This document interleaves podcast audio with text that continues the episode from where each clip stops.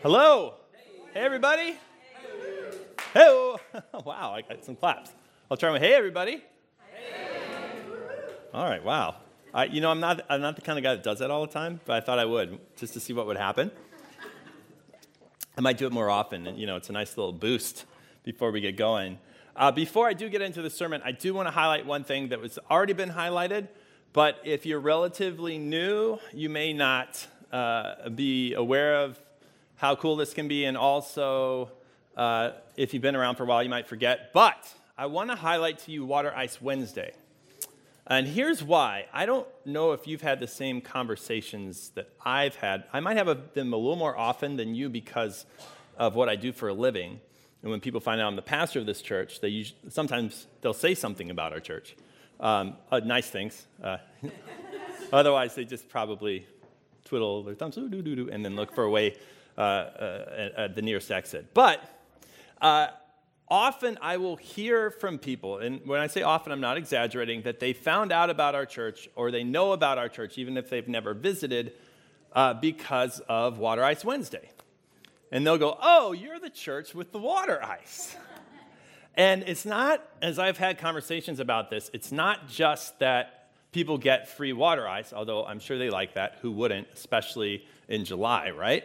But uh, being on our corner and on our sidewalk, handing out and uh, water ice and hanging out with people has communicated something to our neighbors about our desire to be friends and connect. And so that has been really significant, not only to people who have then later come and given us a try, but also just people who know about us or live on our block or live in the neighborhood. So I would say, um, and ask you uh, to plan ahead for Water Ice Wednesday. It's a great thing just to pop into because, oh, right, Water Ice Wednesday is happening. I can uh, drop by and get some water ice and hang out for a little bit. But it's actually more significant than you realize. And so, if you can, I would plan ahead to come to this. And if you can, to yourself, just make a commitment. I'm to I'm to plan for Wednesdays. I'm to be there.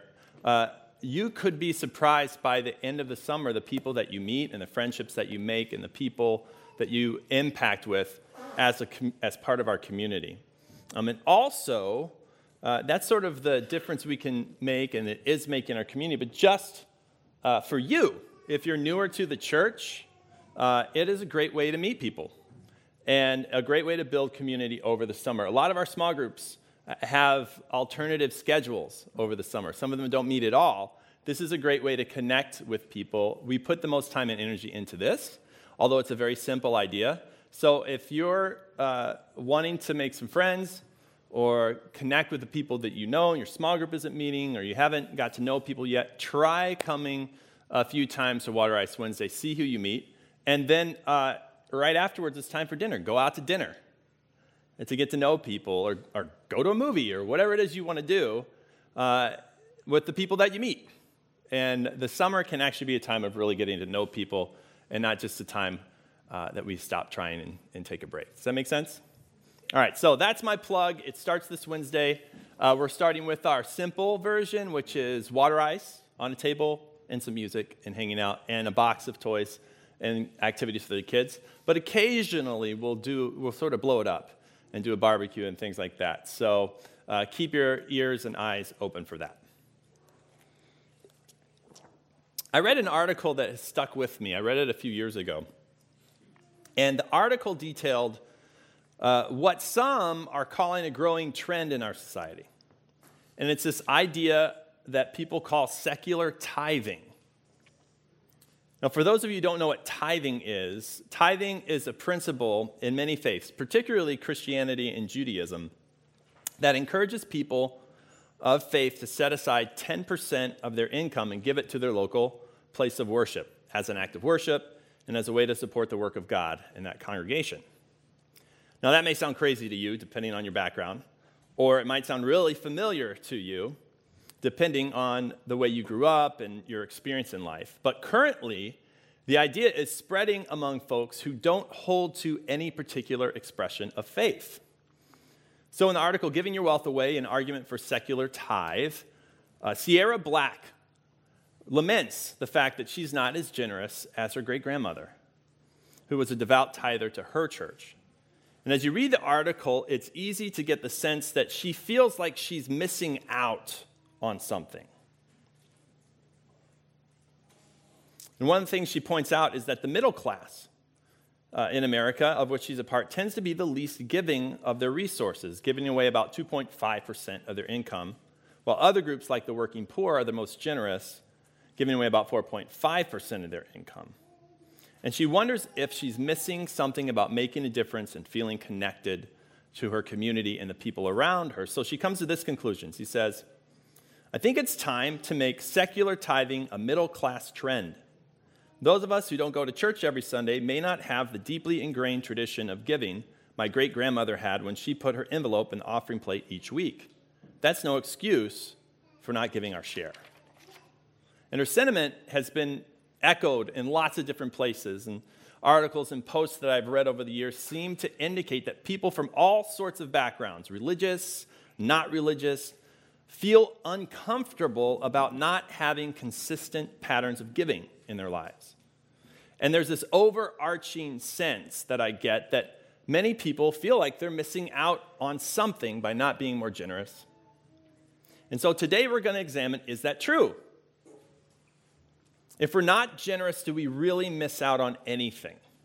Are the people who are saying uh, we should start a trend of secular tithing, are they right?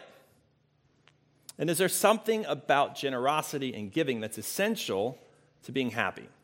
And to do that, we'll be looking at a passage that explores God's design for generosity and the challenge of generosity, the motivation for generosity, and some of the practical aspects. God's design, the challenge, the motivation, the practical aspects. All right, you guys ready? I'm doing the thing I did at the beginning of this. You guys ready? Oh, wow. All right. Second Corinthians 9, 6 to 15. Remember this whoever sows sparingly will also reap sparingly, and whoever sows generously will also reap generously. Each of you should give what you've decided in your heart to give, not reluctantly or under compulsion, for God loves a cheerful giver. And God is able to bless you abundantly, so that in all things, at all times, having all that you need, you will abound in every good work. As it's written, they have scattered abroad their gifts to the poor. Their righteousness endures forever. Now, he who supplies seed to the sower and bread for food will also supply and increase your store of seed and will enlarge the harvest of your righteousness. You will be made rich in every way so that you can be generous on every occasion. And through us, your generosity will result in thanksgiving to God. This service that you perform is not only supplying the need of the Lord's people, but it's also overflowing in many expressions of thanks to God. Because of the service by which you have proved yourselves, people will praise God for the obedience that accompanies your confession of the gospel of Christ and for your generosity in sharing with them and with everyone else. And in their prayers for you, their hearts will go out to you because of the surpassing grace God has given you. Thanks be to God for his incredible or indescribable gift. Now, a little background here I think is really helpful to know what the author, the author here is Paul. He's an early uh, founder of many churches all over the Near East, parts of Europe. To understand why he's writing, it's helpful. So he writes a lot of things, but in this section of this letter, he turns his attention to famine relief. So Paul is encouraging the Corinthians to give generously to help the Christians in Jerusalem who are suffering and in the, uh, in the midst of a famine. And in the process, I think he conveys some really potentially life changing ideas about generosity. So, the first thing I think we can see from this passage is giving is that giving affects more than our pocketbook. And as we look at this passage, what I think we see is that generosity is something that God has designed to affect our whole lives. Giving affects your whole life. I think we see this in three ways. First, generosity has this multi layered effect on those who receive the gift or the benefit of the generosity uh, in the moment. So in verse 12, it says, This service that you perform is not only supplying the needs of the Lord's people, but it's also overflowing in many expressions of thanks to God. So, uh, what we see here is that certainly the people who receive the gifts have their material needs met. Uh, but it also says that's not all. It says we see this process of uh, overflow of many expressions of thanks to God. So, praise or worship is what happens when an emotional or spiritual or intellectual need is met.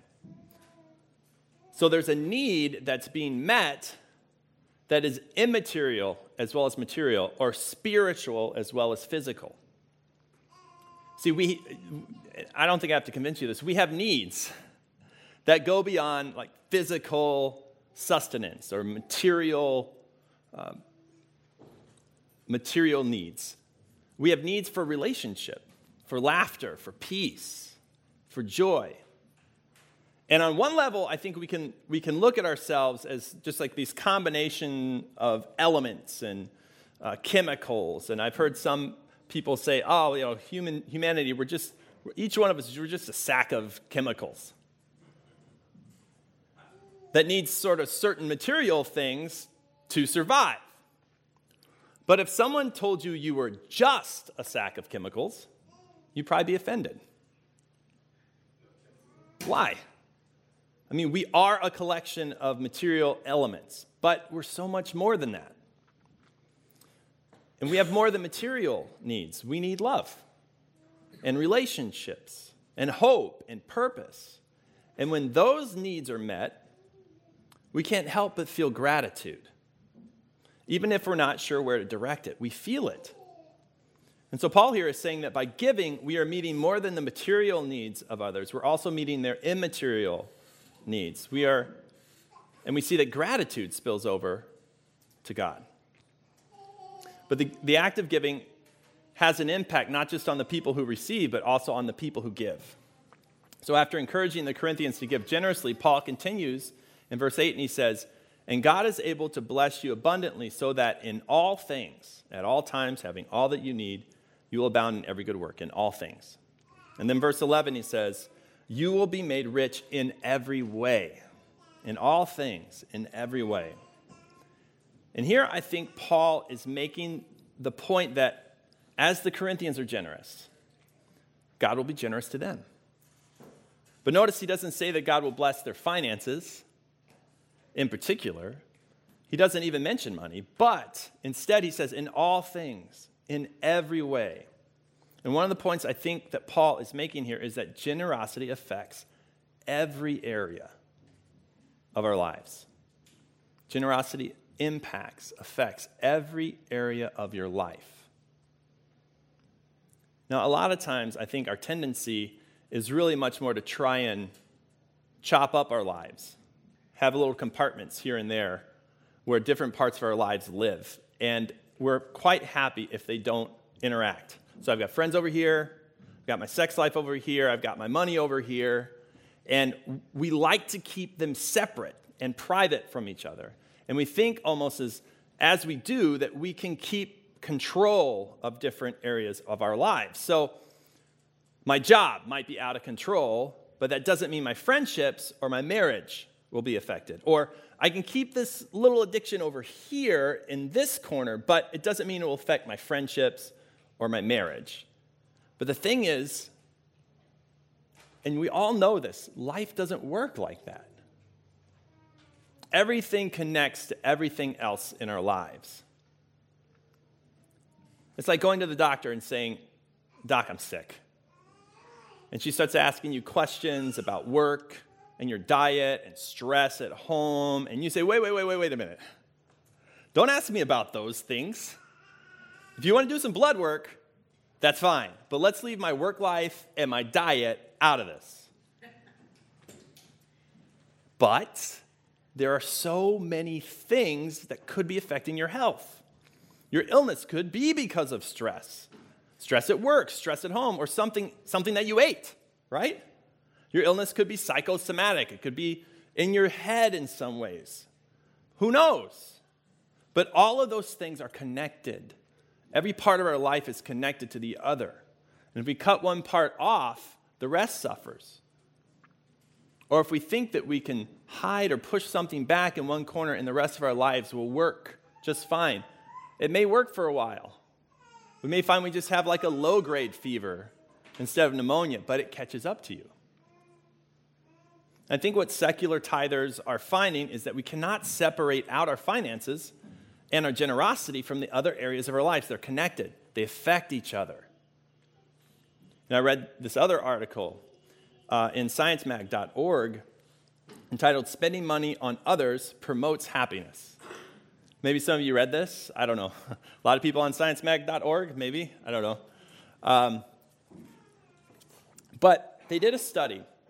And for years, uh, research that different people have done has continually shown the same thing. And that is once your baseline needs are met food and shelter uh, the amount of money that you have has little to no effect on your happiness.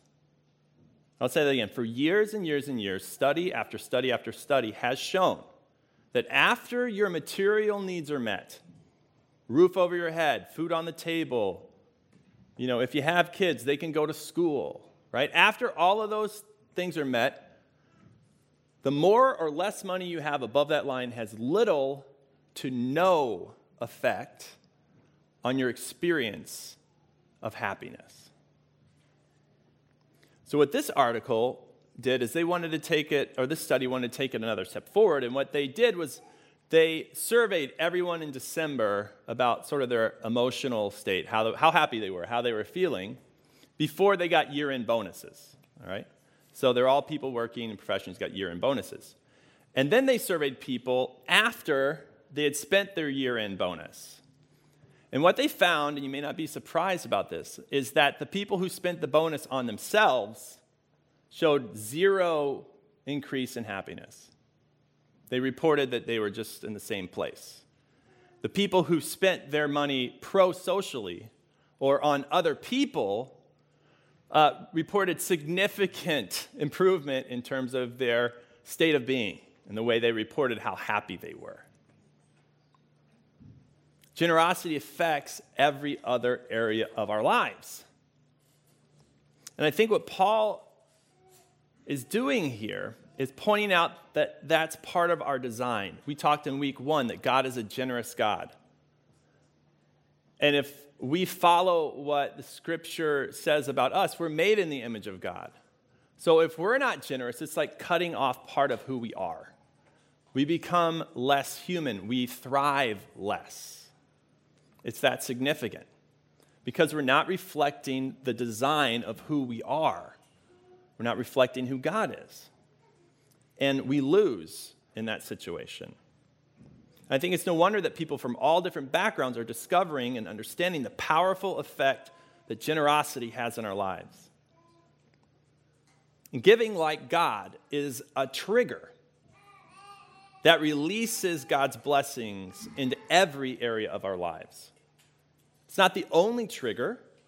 There's certainly more to living life than being generous. And it's not black and white. So you'll notice that this passage says, in every way. So it's not specific. That doesn't tell us how God blesses givers. There's no formula for I, I put $50 in and my kids will start listening to me, or if I tithe, I'll meet my life partner. He doesn't say that. Well, that would motivate a lot of people, right? But what we can learn from this passage is that generosity is significant, that it's connected to every area of our lives, including finding someone or the health of our kids and our way we relate to them. And if we lose or compartmentalize generosity and think that we can be happy, if we ignore it, we're setting ourselves up. The third way we can see generosity affecting our whole lives is the effect that it has on community.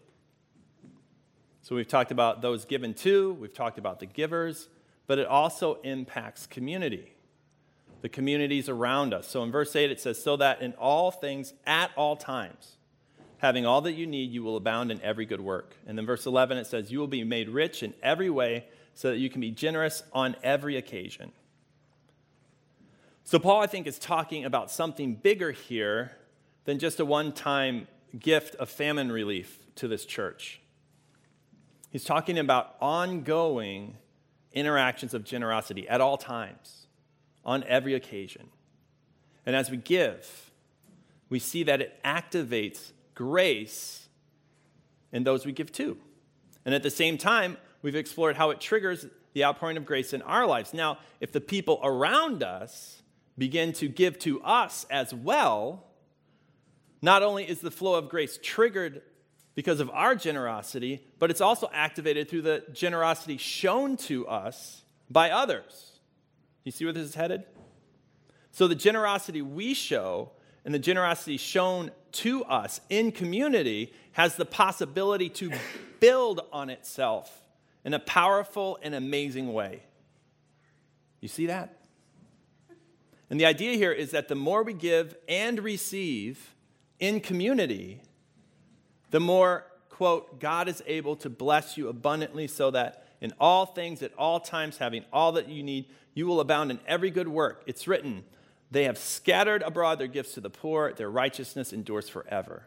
In that passage, the you, the word that's translated you, is plural. In other words, Paul is not speaking to individuals, he's speaking to the whole community as a community.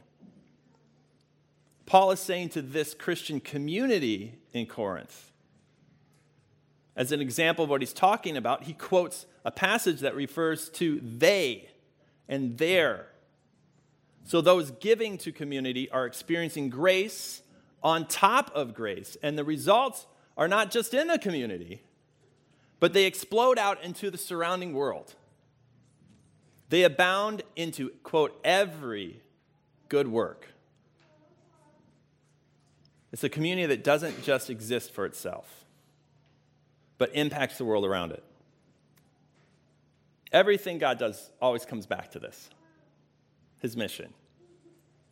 It's never just about you, although I'm trying to motivate you with the benefit that this could have in your life, but it's never just about you.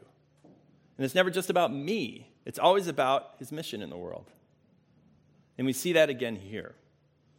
So, if we're going to impact Philadelphia, if we're going to be a place that 21st century can, people can find faith, if we're going to be part of seeing our great city become even better, generosity is key. It's part of it. So, you may have wondered before why do people give to the church?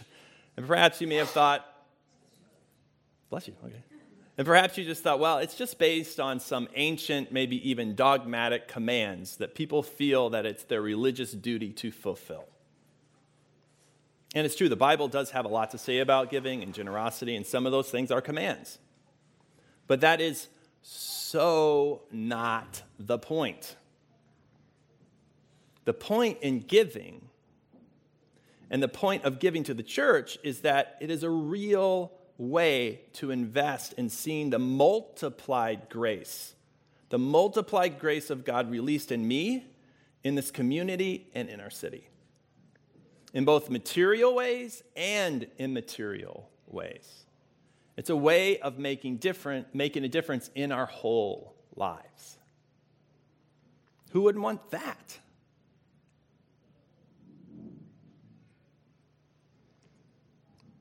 But it's not so easy, is it? You know, the tricky thing is that the very things that Paul says will be triggered in our lives through generosity are the things, the same things that money promises to give us as well. But without the risk of giving. And that's the challenge of generosity. The challenge of generosity is that money promises what generosity delivers. Money promises what generosity delivers. Maybe that's something that can get somewhere in your head and your heart that you'll never forget. Money promises what generosity delivers. Think about the messages we get all the time. Buy this, you'll feel happy. Get this car, and the girls will like you. Have a certain amount of money in the bank or saved for retirement, and then you'll have peace, security. Money basically promises that if we have a lot of it, that in all things, at all times, you will have all that you need. And this is easier to believe because when we have the money, we think that we'll also have control as well. Right? There's no risk. We're, taking, we're trying to take risk out of our lives, trying to build security. But what we don't realize, like the study I referenced earlier points out, that focusing money on ourselves never pays off. It never pays off in that immaterial way, our experience of life. It never delivers. And if anything, it demands more of us. Why don't I feel happy? I got this great job.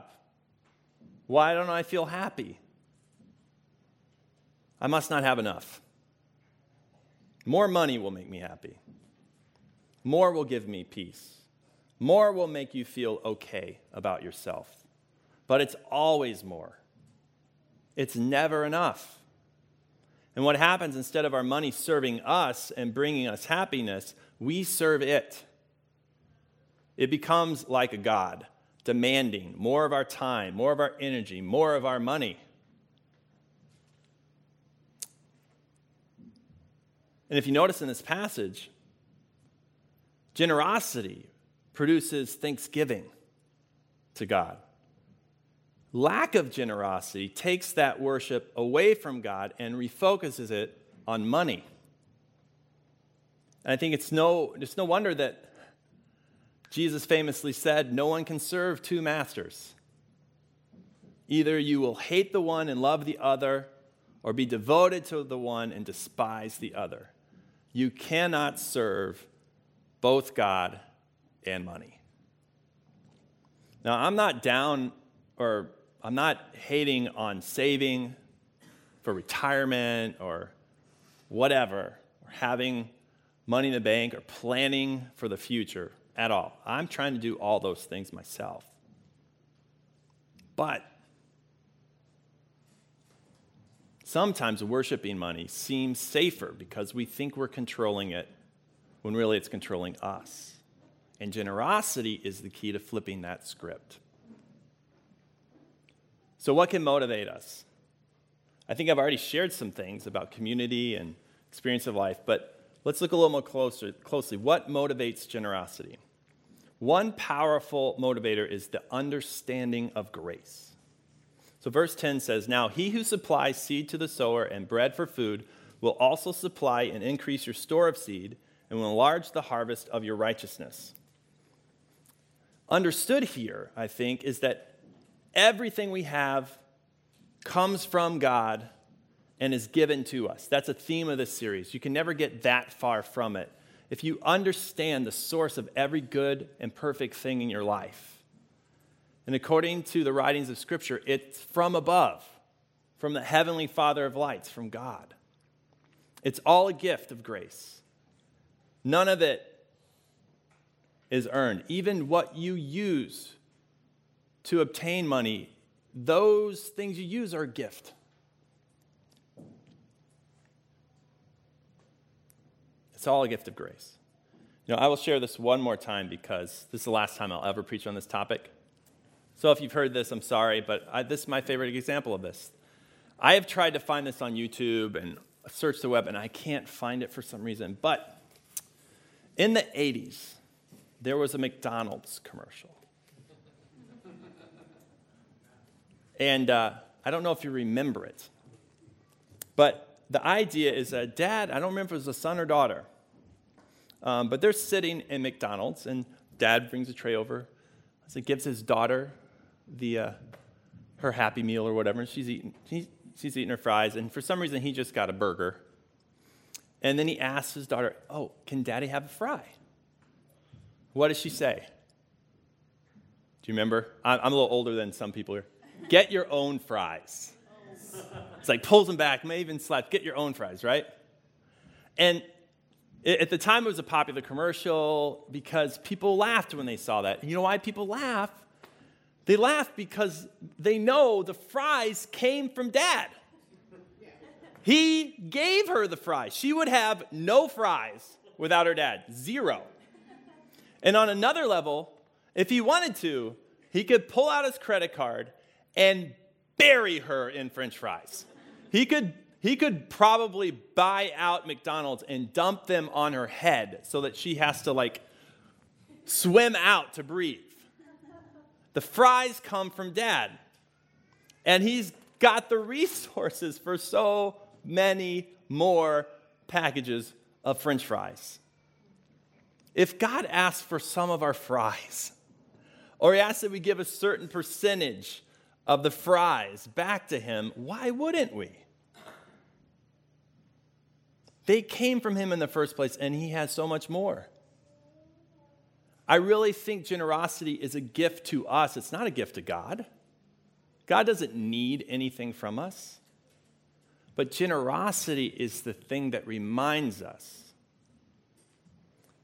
that we aren't in control, that reminds us that we can trust our Father in heaven to provide for us. And by giving away, it's a little bit of a risk, but it allows the grace of God to become more real for us. Giving's for us. For the impact it has in our lives and how that impacts everything else.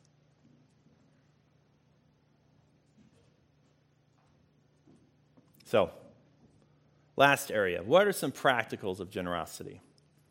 Well, consider this. If you ever heard a, a, a, Bible teaching on giving, at some point it usually comes back to this.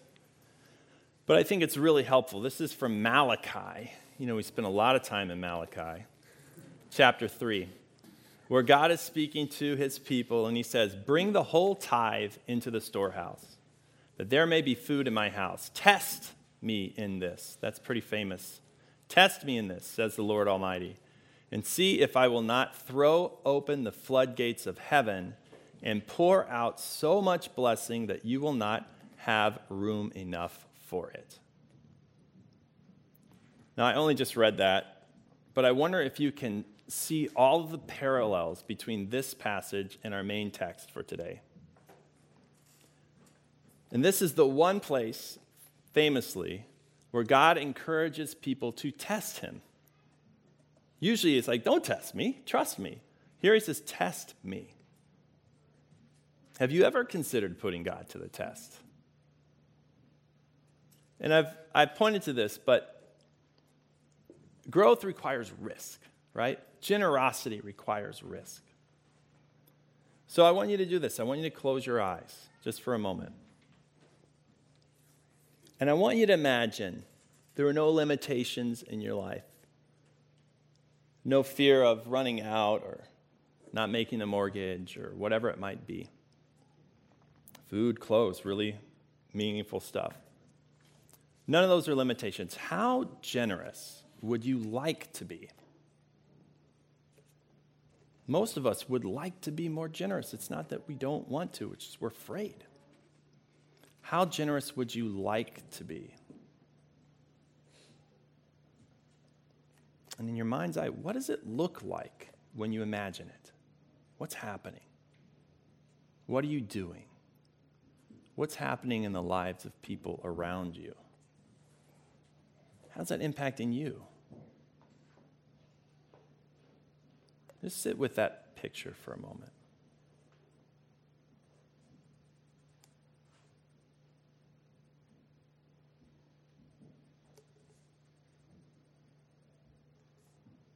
you know, maybe part of that picture, maybe not the whole thing, but part of it, is the next move for you in experiencing more of the provision of God in every way in your life.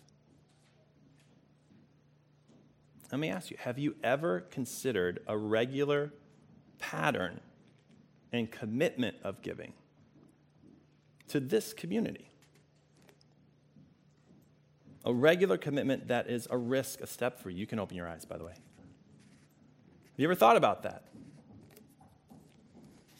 Now, here's where I have a little advantage. since uh, I shortly will not be the senior pastor here, uh, in some ways, uh, in a lot of ways, the, the generosity that happens here uh, doesn't have an impact on my livelihood. So I feel like, in a new way, I can talk about this and be a little less careful. You okay with that? a lot of you already live in this.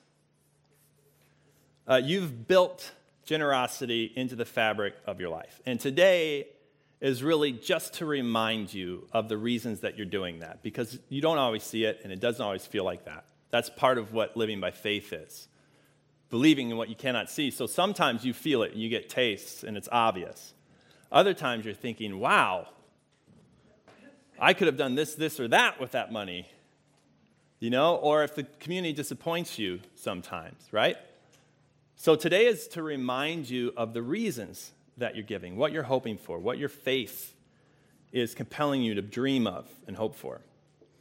Uh, the multiplied effect of your generosity in your whole life. And some of you have been coming for years, but you rarely give, or you give way below your means. And I just want to ask you do you believe any of what I just said today?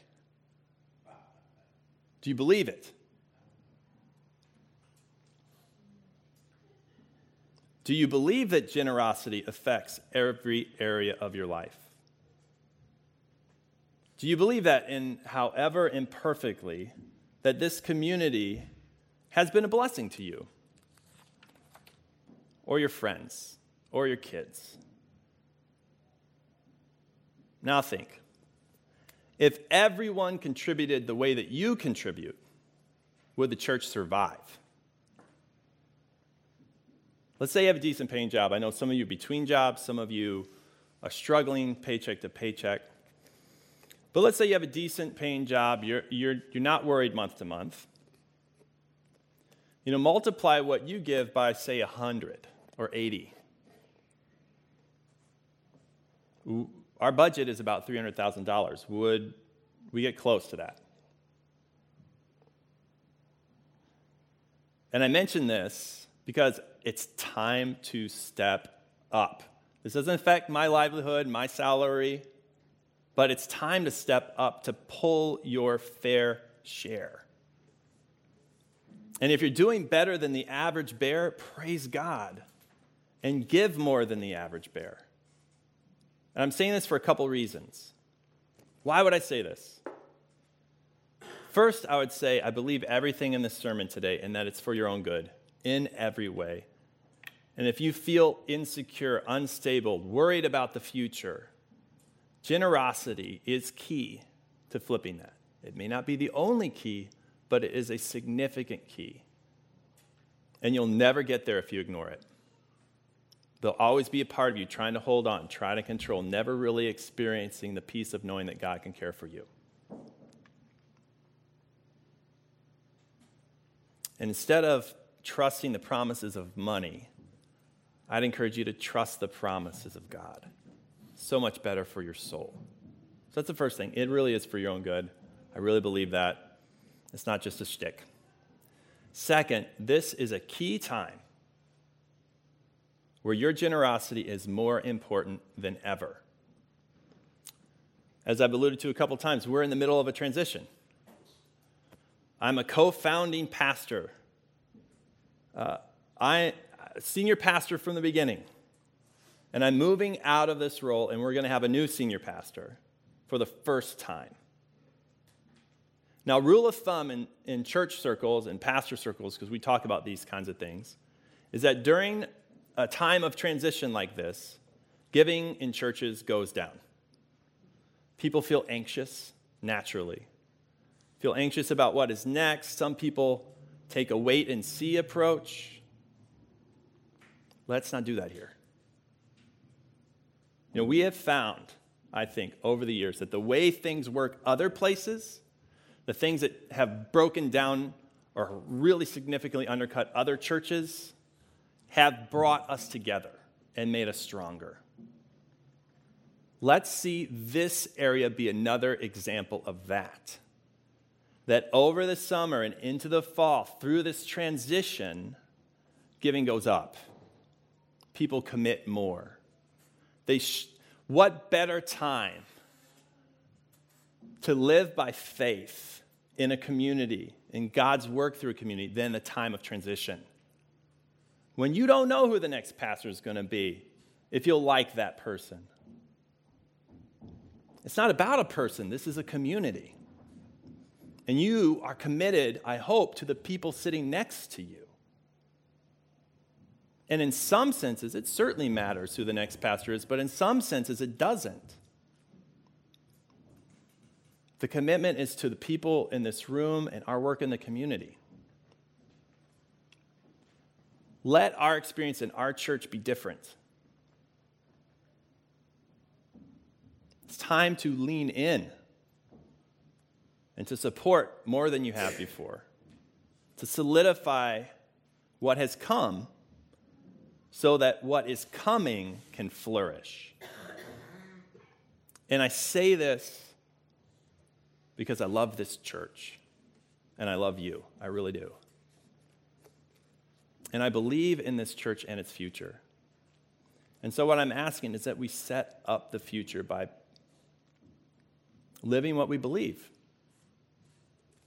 If we took a test, like 90% of you would believe everything I just preached in this sermon. It's time to live what we believe in a new way. Let's set up the future. Let's see giving go up. Pray about this. And when the traditional expectation is that giving would go down, let's see something different. Buy in in a, in a stressful transition time buy in or re buy in, re up. I really believe we are imperfect. We make mistakes. I'm a very imperfect pastor. but I also think there's something special happening here that's bigger than me. So, if you're not, get in the game. Sign up. And if you've sidelined yourself for a little bit, get your cleats back on, put on your shin guards. It's not supposed to be easy. Nobody is perfect. This church is not perfect. We may have even not been what we want to be. But